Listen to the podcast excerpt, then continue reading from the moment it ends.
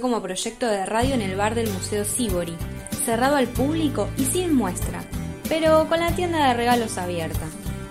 Primera constatación, que falte la cultura mientras haya consumo. Radio Talk nos había ofrecido un espacio en su grilla para la filosofía, la política y la crítica cultural y allá fuimos. Durante el 2019, cada jueves eran de tácticas y estrategias de juego. Con la pandemia a cuestas, nuestro regreso se pausó y estuvo a punto de morir. Pero no quisimos matar la ilusión de ser parte del juego. Suena un poco cliché, ¿no? Y a la vez no se nos ocurre posibilidad alguna de vivir sin asumir algún cliché de vez en cuando. Está de moda decir que la vida se volvió una pose entre imágenes, una puesta en escena constante y que vivimos entre ficciones y autoficciones que implican mentiras, aquellas que necesitamos creer. Suena pésimo, lo sabemos. Nosotras, en cambio, tenemos el anhelo de que este podcast encuentre su propio modo de ser y estar como un cliché. Ese que nació los jueves a la noche, donde la idea de jugar con las teorías, los conceptos y el conocimiento no fue sinónimo de banalidad, sino de sobrevivir con placer en la tarea. Soy Ana Clara, licenciada en comunicación, profesora, tallerista y un montón de otras vocaciones, siempre en contra de la sociedad del rendimiento. Soy Melania, licenciada en Comercio Internacional, estudiante de Filosofía, Historia del Arte, fundamentalista de cursos varios, algo así como una Homo Económicos en deconstrucción. Les invitamos a pasar al próximo nivel.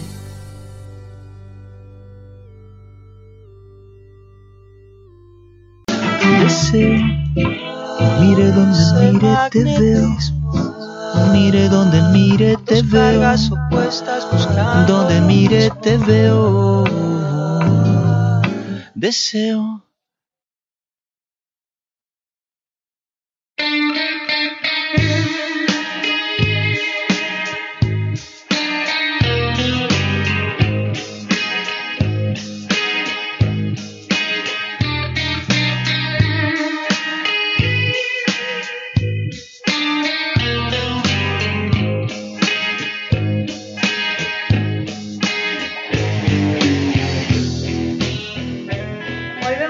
Segundo bloque de Ilusio y ya estamos con nuestro columnista de literatura y poesía, Nahuel Sanguinetti. Buenas noches, Nahuel, es como mi hermano, no sé por qué tanta solemnidad. Buenas noches, hermana solemne, ¿cómo estás? Buenas noches eh, a toda la audiencia. ¿Cómo andas? yo soy la hermana no solemne. Vos, eh, Ahí va. Vos la hermana no solemne. Me parece una, una hermana solemne, una hermana no solemne te acabas de autopercibir hermana no solemne y me parece que queda muy bien. Y, bueno, de alguna manera me tenía que autopercibir, es como es un matriarcado esto. Si a ella le dicen de una manera, yo me tengo que autopercibir de, o de lo contrario o de lo igual. No, sos el opuesto complementario siempre. Ahí está. Ahí está. Ahí, está. me gusta bien eso. Una rubia, bueno, otra una solemne, una no solemne. Así es, así es, es el, es el complemento. Bueno, antes de que pasemos al tema de, la columna de Nahuel, al, tema que haya preparado para deleitarnos, Nahuel, ¿qué te robaste en tu vida? Y no te pregunto si robaste algo alguna vez porque sé que robaste muchas cosas, así que te voy a pedir que cuentes una así al pasar y la más livianita, no hablemos de la más grosa. Déjame defenderme primero, por lo menos. Decir que me, robaba inocentes lapiceras, digamos. Eh, Hubo, puedo decir que hubo un operativo que falló en una de las bicicleterías. Esto es como eh, el chico que se robaba yogur, ahora que lo pienso. Una bicicletería muy grande, tenía unos stickers gigantes, hermosos. Y estábamos con Fernando, mi compañero de, toda la vida, em, y queríamos el sticker a toda costa. Y entonces el mecanismo estaba bastante aceitado. Fernando iba a preguntar por algo y yo iba por el sticker. ¿no? Eso funcionaba en las librerías, funcionaba en los supermercados, quizás hubiese funcionado en los bancos, pero no lo sabemos. Em, y, me falló el cuerpo, hubo un problema con el cuerpo, trastabillé un poquito y había una hilera de bicicletas que ocupaba toda la sala y que se cayó como un jenga. Y aparte tengo la imagen de que para mí estaban cayendo en cámara lenta, era impresionante, no terminaban de caer nunca más. Y bueno, fuimos expulsados rápidamente de la bicicletería. Me gusta que la caída fue como Shenga y no como dominó, porque el Shenga se cae de forma más como caótica, desordenada, ¿no? El dominó es como más eh, atractivo a la vista, pero el, el Shenga es como caos, muerte, destrucción. Viste que hay un, un momento en el que la caída del Shenga es un poco en cámara lenta. El que está sacando el- la pieza, la, o sea, como que ve una cámara lenta hasta que se desploma todo así muy rápido. Pero hay Tal una especie de slow motion cuando estás perdiendo. Tal Yo cual, tal cual. Hubiese preferido, hubiese preferido la explosión porque la explosión te hace correr. En cambio, la, Ah. la lentitud te deja mirando. Y yo me quedé ahí como, esto es, esto es una tragedia, es una obra de arte a la vez, ¿no? Es muy- bueno, muy parecido a la- al deseo, digo, para entrar en, en sintonía. Era, era, era un problemón, era algo para contemplar y también para, para huir de ahí. Pero bueno, esa fue moderada... Entonces el sticker, ¿se lo llevaron o no se lo llevaron? No, no, el sticker no, no lo llevamos, no lo llevamos. Hay, hay, una, hay una historia feliz que dice que después el bicicletero se apiadó y se lo regaló a Fernando, pero incomprobable, incomprobable. Bueno, es, es posible. Fernando hoy en día es becario, con ISET, digamos, ¿no? El, el pasado oscuro de la gente académica y bien que, que está construyendo este país de científicos. Bueno, roba calcomanías. No, terrible. te- bueno, yo por lo menos me robé unos libros, ¿no? Eh, Digamos. pero pensá que eran calcomanías y lapiceras, estaba prefigurado ahí, qué sé yo, una marcha, por ejemplo. Queríamos eh, hacer carteles y escribir consignas, no estaba tan, no estaba tan mal. Claro, Está bien, está bien, no, está bien, todo tiene que ver, está muy bien. Hoy estamos muy así de encontrar similitudes, conexiones, está- estamos constelando bien este, este programa. Constelando.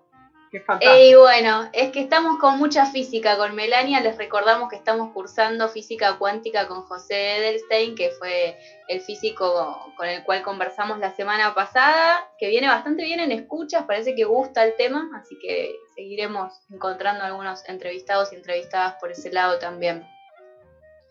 Bueno, Nau, ¿por dónde querés empezar? Porque a Nahuel no le gusta eso de literatura y. Entonces No. es como un problema presentar la columna, porque es deseo, ero, o sea, el problema es la palabra ahí, eso no sé. Te, te- te dejo a vos la, la pelota para que empieces. Es un columnista bastante molesto porque se queja del título de su propia columna. Eh, Arruinas el marketing. No, no, pero también, bueno, ya que estamos muy de constelaciones, eh, es la columna que deseé, pero de la que, de la que después reniego, ¿no? Eh, tiene un poco de, de- de eso.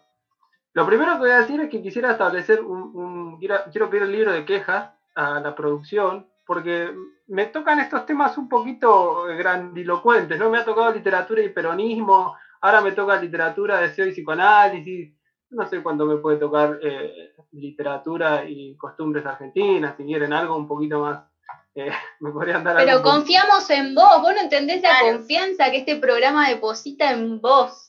O sea, co- confiamos en tu intelecto. Bueno, eh, Aparte bueno, que te avisamos con dos, tres días de anticipación, es un montón. sí, gracias por permitirme preparar esto en, en- en este contexto con toda la responsabilidad que amerita.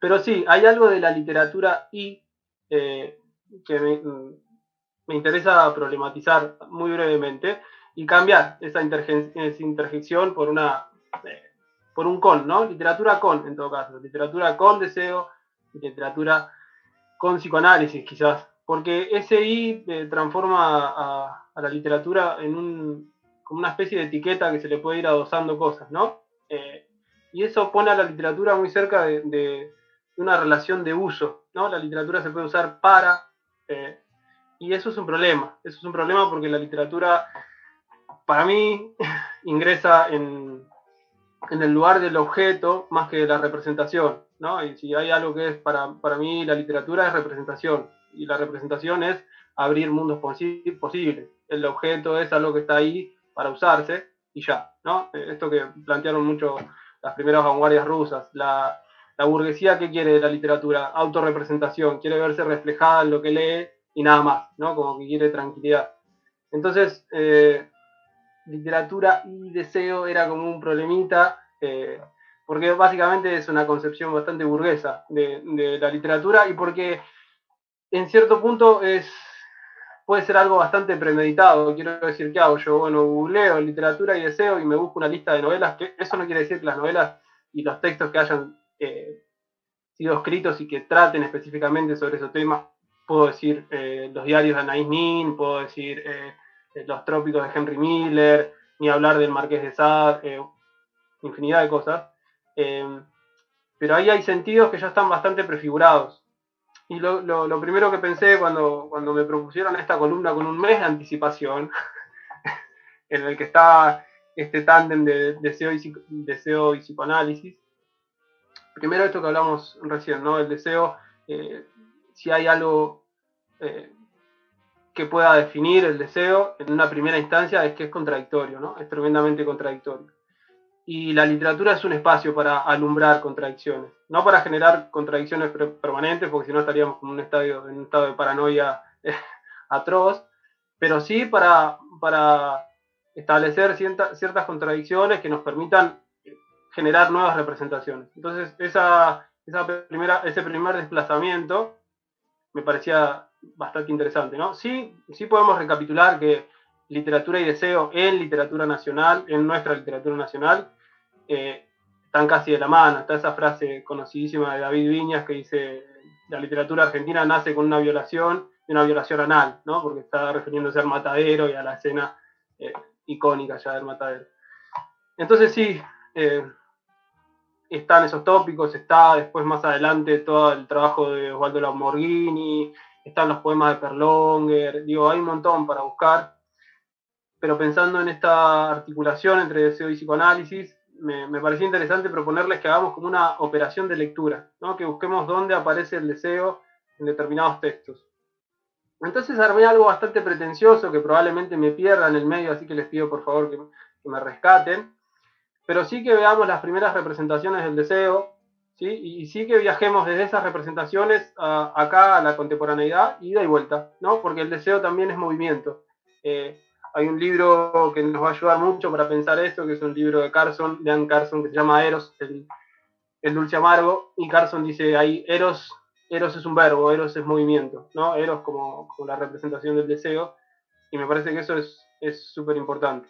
Así que le voy a pedir a mi a mi productora estrella que me ayude con el primer tema, porque quiero articular esto con tres canciones también, ¿no? Y este, mm, este trío que les voy a proponer eh, tiene un sentido que después de, la canción se, los explico. Así que si podemos escuchar este, este pedacito de, de nuestra primera canción para introducirnos en el deseo.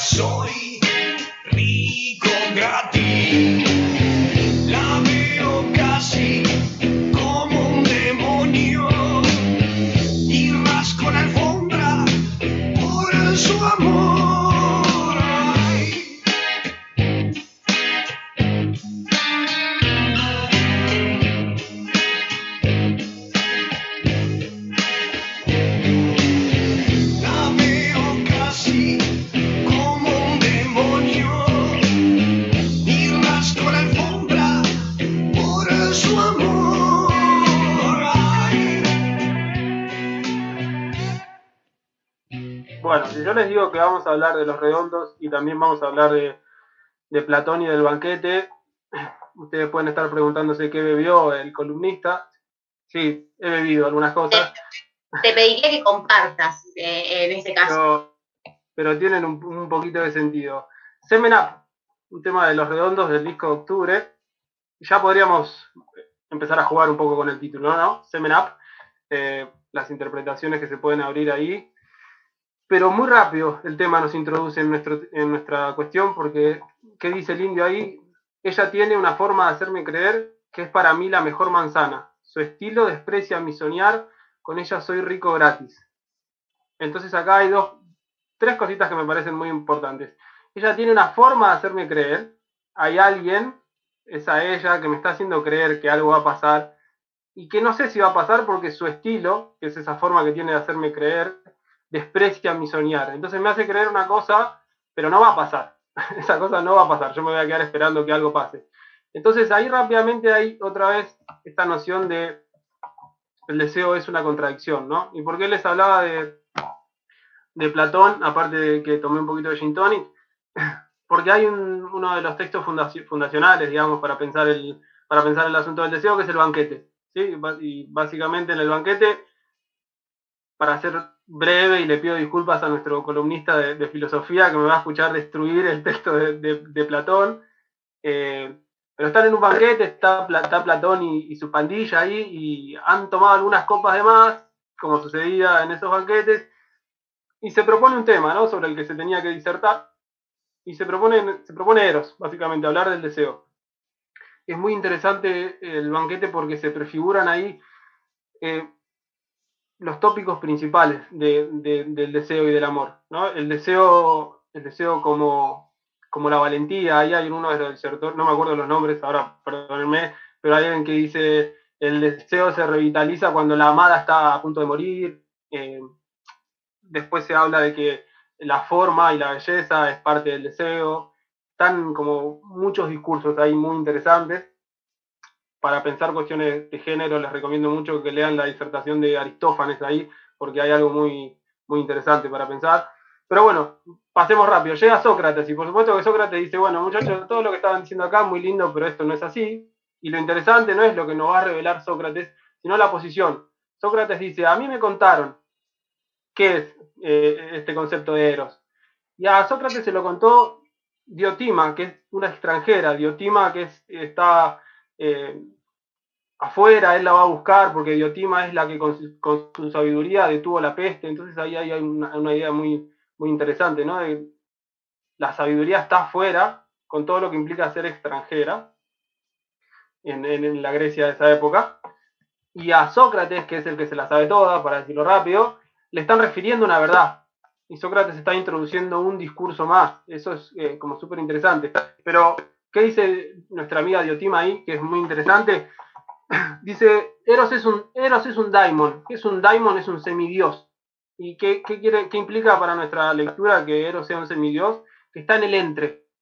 Eros está en el entre y Eros es el que transporta los mensajes. Eros es un mensajero.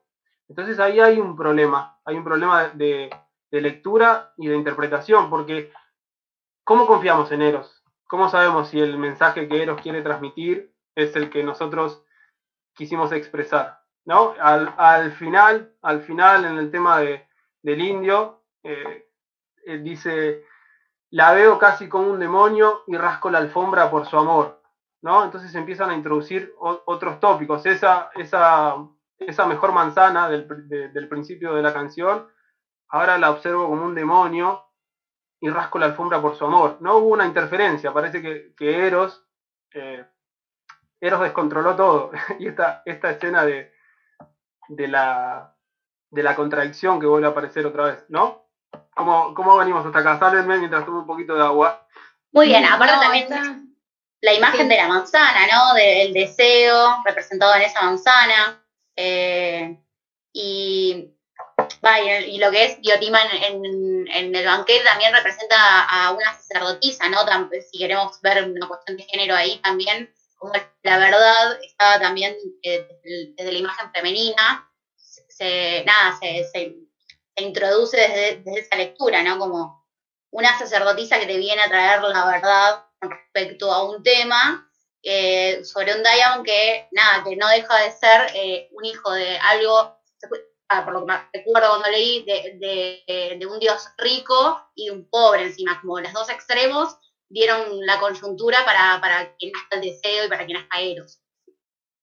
a mí lo que me resulta completamente llamativo y, lo vengo pensando hace bastante es cómo seguimos volviendo y seguimos estructurando ciertos análisis eh, con pensamientos, escrituras y transcripciones de hace 2500 años, ¿no?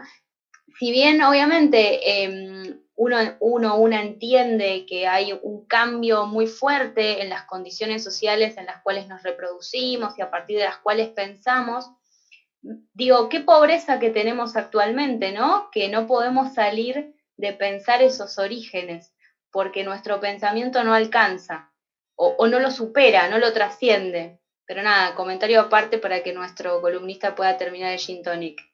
Está, es que el gin tonic me está dando un poquito de, vigor.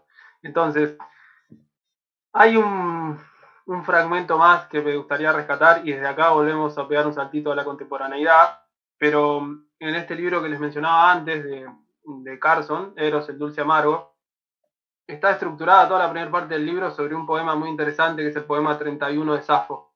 Eh, Safo de Lesbos, eh, la, la, poetisa de, la época, mm, también de la época eh, de, Platón, digamos, que sobre la que se tejieron muchos mitos después, ¿no? que tenía un círculo de musas, que tenía un, un club de lesbianas, bueno, de ahí viene el término de, lejos, ¿no? Todos esos mitos que deberíamos después eh, revisitar.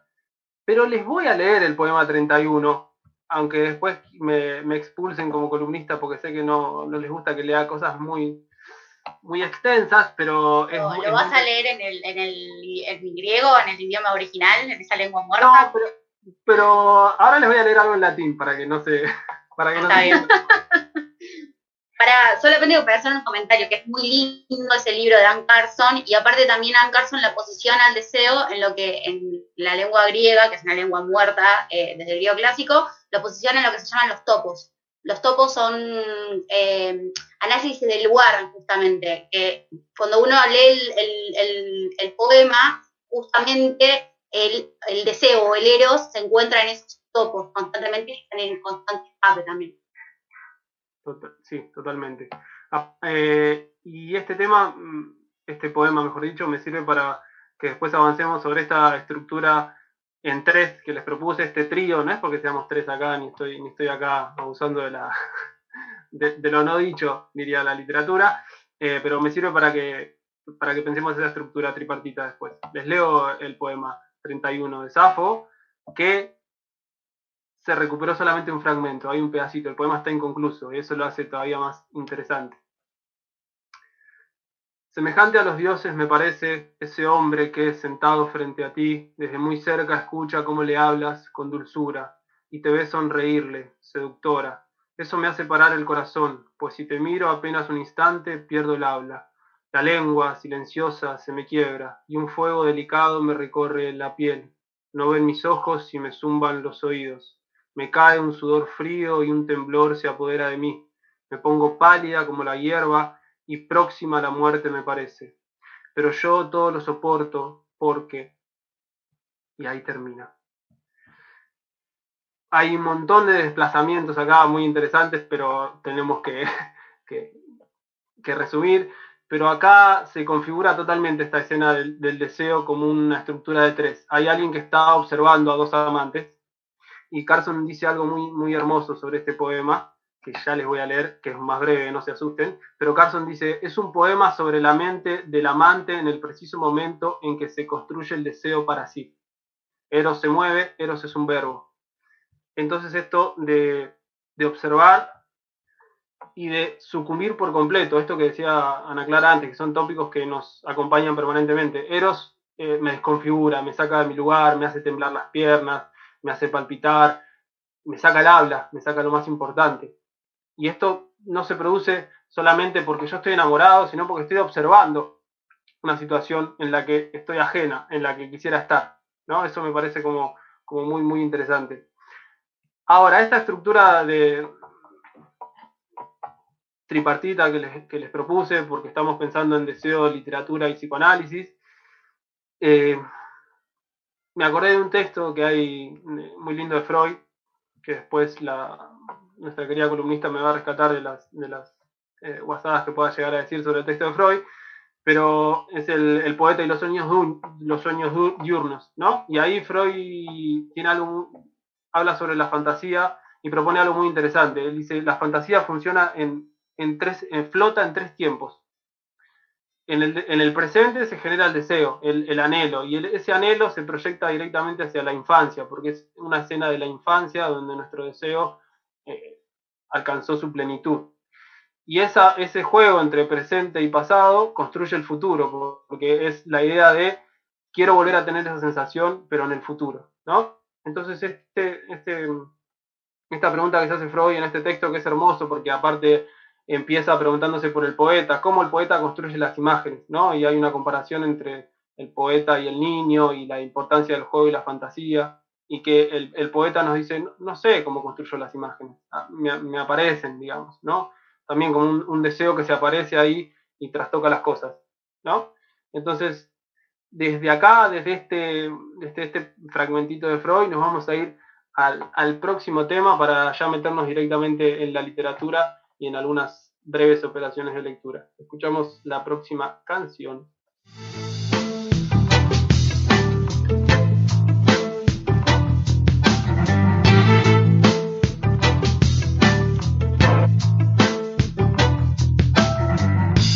Yo soy tan solo uno de los dos polos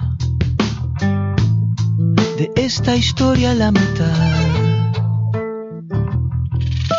Apenas medio elenco estable, una de las dos variables en esta polaridad. Más y menos y en el otro extremo de esa línea estás tú. Mi tormento, mi fabuloso complemento, mi fuente de salud. Deseo, mire donde mire te veo, mire donde mire te veo. Mire donde mire te veo.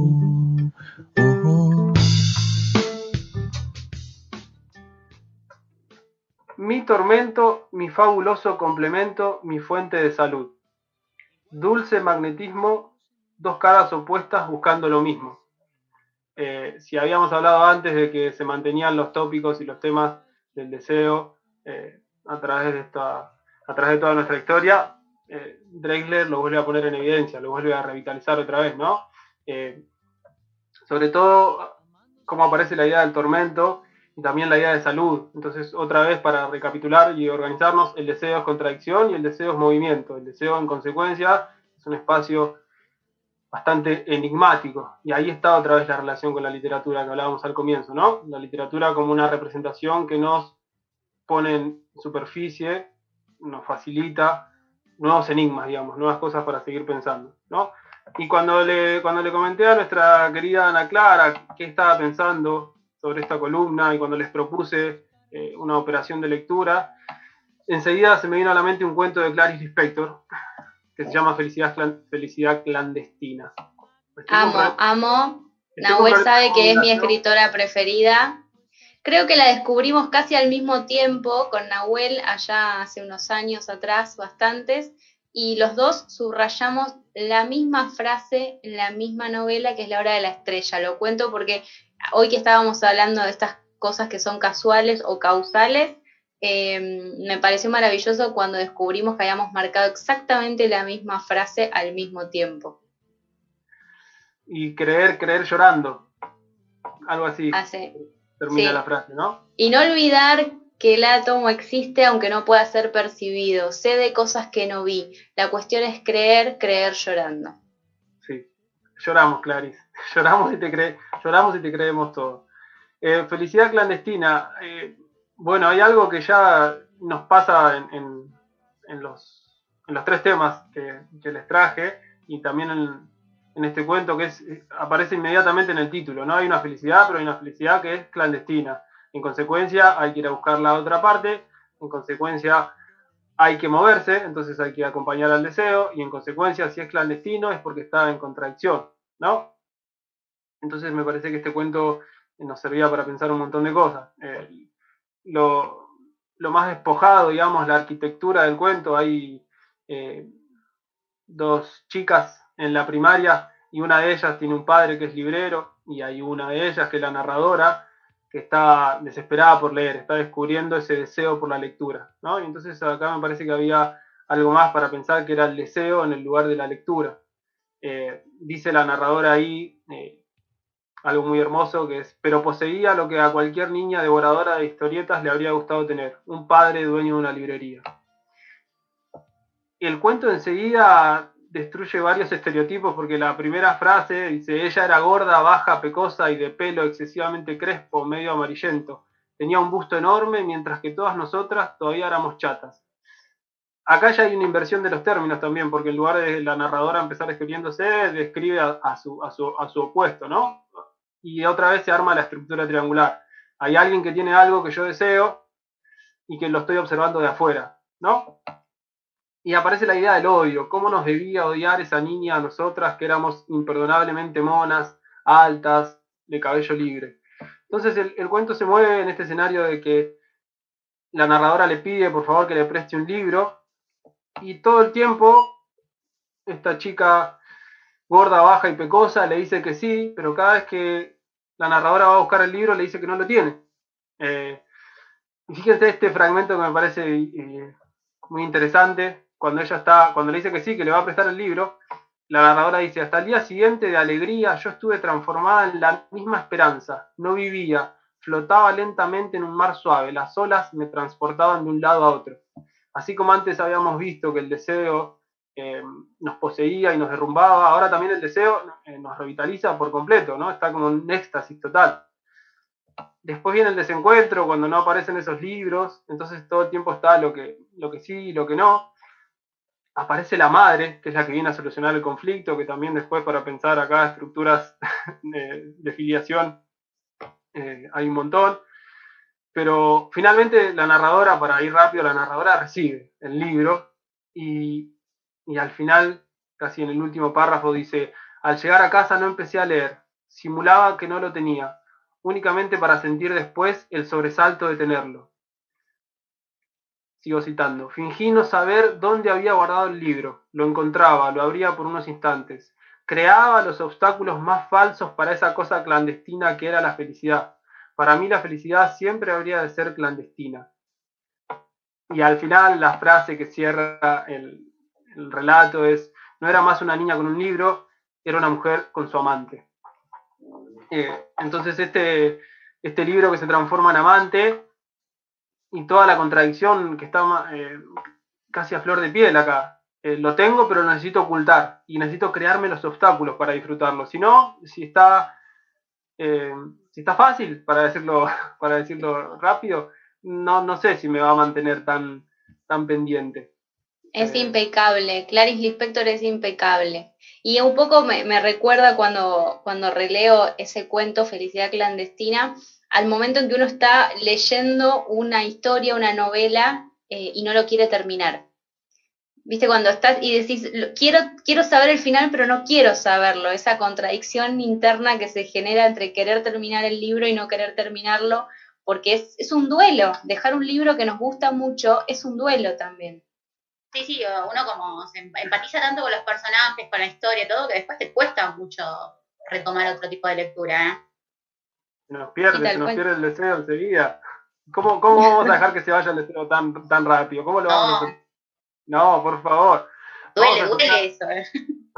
Vamos a escuchar la última canción y no las, no las aburro más. Voy desvaneciendo sin imagino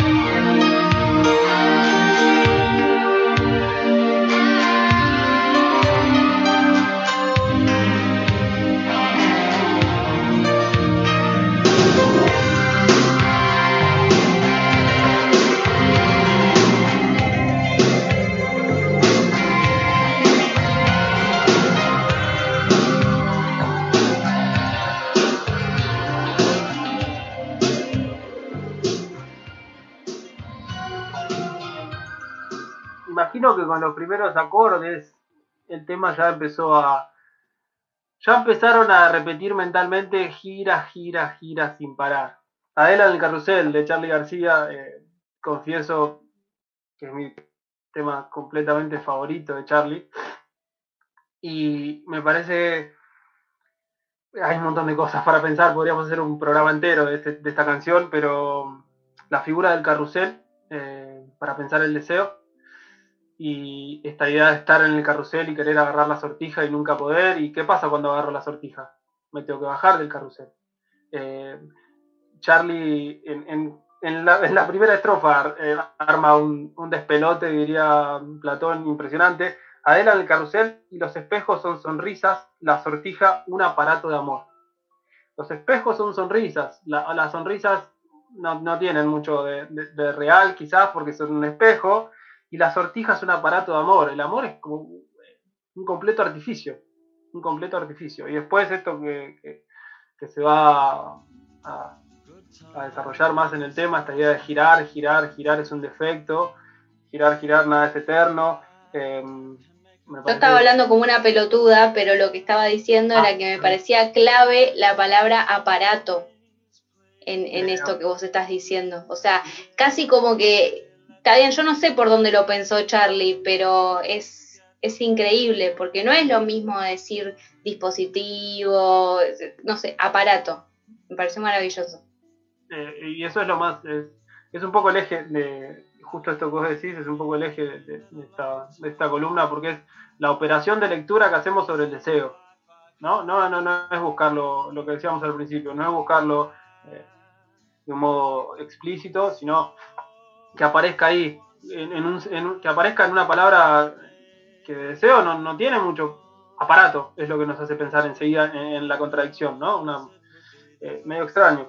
Así como los llevé de los redondos a Platón, los voy a traer un poquito de Charlie a Borges para, para cerrar y para irme. Y hay un cuento de Borges que me parece eh, también, no voy a ser redundante, pero me parece impresionante, que es Emma, Emma Suns. Eh, acá mis compañeros columnistas leyeron Emma Suns. Sí, ¿cómo que no? Vos sabés que, es, que tengo una relación en la que todavía no me he podido inmiscuir con Borges como querría, lo he leído un montón, todavía no lo puedo idolatrar como lo idolatran los que saben, pero ya me va a llegar. Yo creo que Borges tiene un momento en la vida de las personas. Lo, está- lo estás esperando. Como el, Lo estoy esperando. Sí, lo leo, lo leo, me gusta, me parece fascinante, pero todavía como que Clarice Lispector, ponele, a mí me llega más. Te va a pasar como con el amor, te va a acontecer Borges en algún momento. En algún momento Borges me va a acontecer, Te va a exactamente. acontecer, sí. Me va a salir al cruce y me va a taclear, digamos. estás esperando el deseo de Borges, pero también eh, Diotima le dice a Sócrates, Eros es falta, te lo dice, al- se lo dice al principio, así que estás en la falta de Borges, digamos, que no está mal estar en esa instancia. Emma Sanz, una obrera de 19 años que recibe una carta que le dice que a su padre, mejor dicho, que su padre falleció. Voy a contar muy rápido el argumento del cuento. Emma, Emma Sanz, lo primero que es es una gran lectora, porque ella descubre en la carta que algo anda mal. No puede ser que el padre haya fallecido así. Ata cabos rápidamente y Emma dice, acá el dueño de la fábrica, este tal Lowenthal, eh, tiene algo que ver y yo me voy a vengar. Entonces se arma eh, otra vez una estructura tripartita, ¿sí? en este caso son dos hombres y una mujer. Hay una operación de lectura muy interesante, que es lo primero que la lleva a Emma a, movilizar su deseo. Emma lee bien, lee algo, lee lo no dicho y se pone en funcionamiento. ¿no? Y Emma necesita armar una, gran estrategia. Estoy acá hojeando el libro porque hay fragmentos que me gustaría compartirles. Eh, pero Emma necesita, cuando decide eh, que lo va a asesinar, necesita una coartada, necesita eh, justificar su móvil. Y ella decide ir al puerto. Emma tiene 19 años, dice, dice Borges. En abril, en abril cumpliría 19 años, pero los hombres le inspiraban aún un temor casi patológico. Esto, esto es muy interesante porque ¿qué decide Emma? Decide que va a ir al puerto a buscar un marinero y va a tener sexo. Y eso va a repercutir en, en- en su plan después. Eh, el relato avanza, la escena eh, en la que Emma va a tener sexo al, con el marinero tiene algo que me parece neurálgico para que pensemos esta última contradicción. Eh, dice, dice Borges ahí, yo tengo para mí, dice el narrador de Borges, ¿no? Que me, me escucha alguien diciendo, dice Borges ahí y me, y me cuelgan. Yo tengo para mí que pensó una vez y que en ese momento peligró su desesperado propósito. Pensó, no pudo no pensar, que su padre le había hecho a su madre la cosa horrible que a ella ahora le hacían. Lo pensó con débil asombro y se refugió enseguida en el vértigo. En el medio del plan aparece una contradicción, en el medio del deseo aparece un problema. Emma descubre que eso, eso, eso horrendo que le están haciendo a ella se le hicieron a su madre. Eh, Emma finalmente va, va a, la, a la fábrica, va, va a la oficina de Lowenthal, va con un arma, lo, va a matar. eh, como, narra esa llegada eh, de Emma a la fábrica es, hermoso, les recomiendo mucho que lean este cuento porque hay algo de girar, hay algo de girar sin parar, como el tema, eh, como el tema de Adela. Finalmente Emma lo mata, ¿sí? Emma lo mata y, el cuento cierra diciendo Borges, la historia era increíble, en efecto, pero se impuso a todos porque su- sustancialmente era cierta. Verdadero era el tono de Emma Suns, verdadero el pudor, verdadero el odio, verdadero también era el ultraje que había padecido. Solo eran falsas las circunstancias, la hora y uno o dos nombres propios. Y quería recuperar de este, de este deseo de Emma, primero que es, una, es un personaje que actúa en consecuencia de su deseo para, para citar esta frase de Lacan que está muy, muy, muy de moda, digamos, a pesar de todas las consecuencias, ¿no? Y cómo esta contradicción eh, a Emma la, transforma en un personaje también muy popular, porque no, Emma no se la sabe todas, Emma duda. Y este, este pasaje, esta, esta duda, incluso trastoca todo el sentido de- del asesinato. Esta es una lectura que hace Martín Cohen, eh, que es muy interesante porque dice, ¿a quién está vengando Emma al final? ¿Está vengando al padre? ¿O está vengando a la madre por la cosa asquerosa que le hizo el padre? ¿No? Entonces el deseo ahora que era contradicción, que era movimiento, también está pensado en el plano de la venganza y también está pensado en esta estructura tripartita ahora familiar, ¿no? Eh, que me parece que hay un, un origen del deseo para rastrear ahí muy interesante. Eso es todo, Esa- no quería aburrirlas más. No, no, no nos aburrís en absoluto. Fue una gran columna, muy pensada. Vos decís que te dimos poco tiempo, pero no me quiero imaginar lo que puedes llegar a armar si te damos más tiempo. Eh, hay, en eso que vos decías, hoy volví a, a releer el texto de Masuns. Hay algo que a mí me queda que es que cada vez que uno, una lee a Borges, vuelve a encontrar cosas. Y hacía un tiempo que no leía de Masuns. Esto que vos recalcás, yo tengo para mí, dice quien narra. Yo tengo para mí, me parece maravilloso porque el verbo tengo, ¿no? ¿Quién tiene? ¿Qué tiene? E- Es un, el, el verbo tener es muy complicado, sobre todo cuando hablamos de, del deseo y cuando hablamos de personas o cuando hablamos de sensaciones. Entonces algo que también eh, muchas veces lo habla Eagleton a partir de Wittgenstein, ¿no? Esta idea de tener. Bueno, no sé qué se tiene, se puede tener lo que yo tengo para mí como forma de contar eh, cómo percibí yo la, historia, lo que yo pude interpretar esa historia, me pareció, me parece una frase maravillosa. Eh, me quedé muchísimo con esa frase justamente hoy a la tarde cuando releía este, este cuento de, de Borges. Y sobre todo porque ahí eh, se puede ver muy bien esta, estas tres categorías que son muy importantes en la relación literatura y psicoanálisis, que es el desplazamiento, la condensación y la simbolización, ¿no? Se desplaza, aparece un yo que no esperábamos, se condensa en la figura de ese yo un problema y se simboliza un problema futuro. Eh, es muy interesante. Entonces, en el interior de los textos siempre hay una trilogía. Está la representación interna del autor, que podría, la podríamos pensar en este yo. Está el héroe del texto, que podría ser Emma. Y está la representación interna del lector, o sea, lo que nosotros estamos pensando como lectores. Eh, y en medio de todo eso, el deseo es como el amor también, ¿no? Esta dialéctica tripartita donde están el amante, el amado y el deseo. Tal cual. Por eso yo eh, no me enamoro hace mucho tiempo, porque no tengo... No porque estás vos y el deseo, te falta el amor. No, no tengo la estructura tripartita fortalecida. Pero miren cómo viene a llorar, por favor. Pero miren cómo viene a llorar. Arroba Nahuel Yoga, por favor, pueden escribirle Pueden escribirle, no importa el género, no importa, escríbanle, conversenle para que deje de llorar al aire. No quería terminar mi columna así, estaba orgulloso, no quería llorar para nada. para- No, bueno, magnífico. Esperamos, Nahuel, que te quedes para conversar con Marina Esborrás, que a vamos quedar. a conversar con ella en esta segunda hora. Eh, y bueno, como el tema de Charlie también es uno de mis preferidos, Adera en el carrusel, decidimos dejarlo en el guion entero, así que con ese tema cerramos esta, esta primera columna de Ilucio. Eh, Aldi, todo tuyo.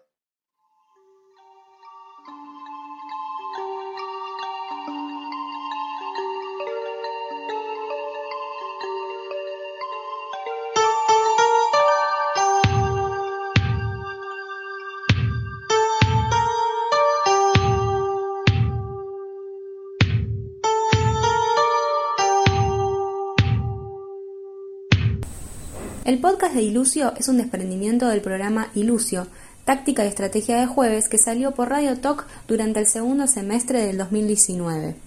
Si les gusta lo que estamos proponiendo, pueden empezar a seguirnos en nuestras redes, arroba ilucio de jueves, ilucio con doble L, no se olviden, y también pueden buscarnos en Facebook, pero eso ya está un poco pasado de moda. Mejor búsquennos en Instagram y quizás quien les dice un día esto nos bajamos TikTok y también empezamos a hacer videitos.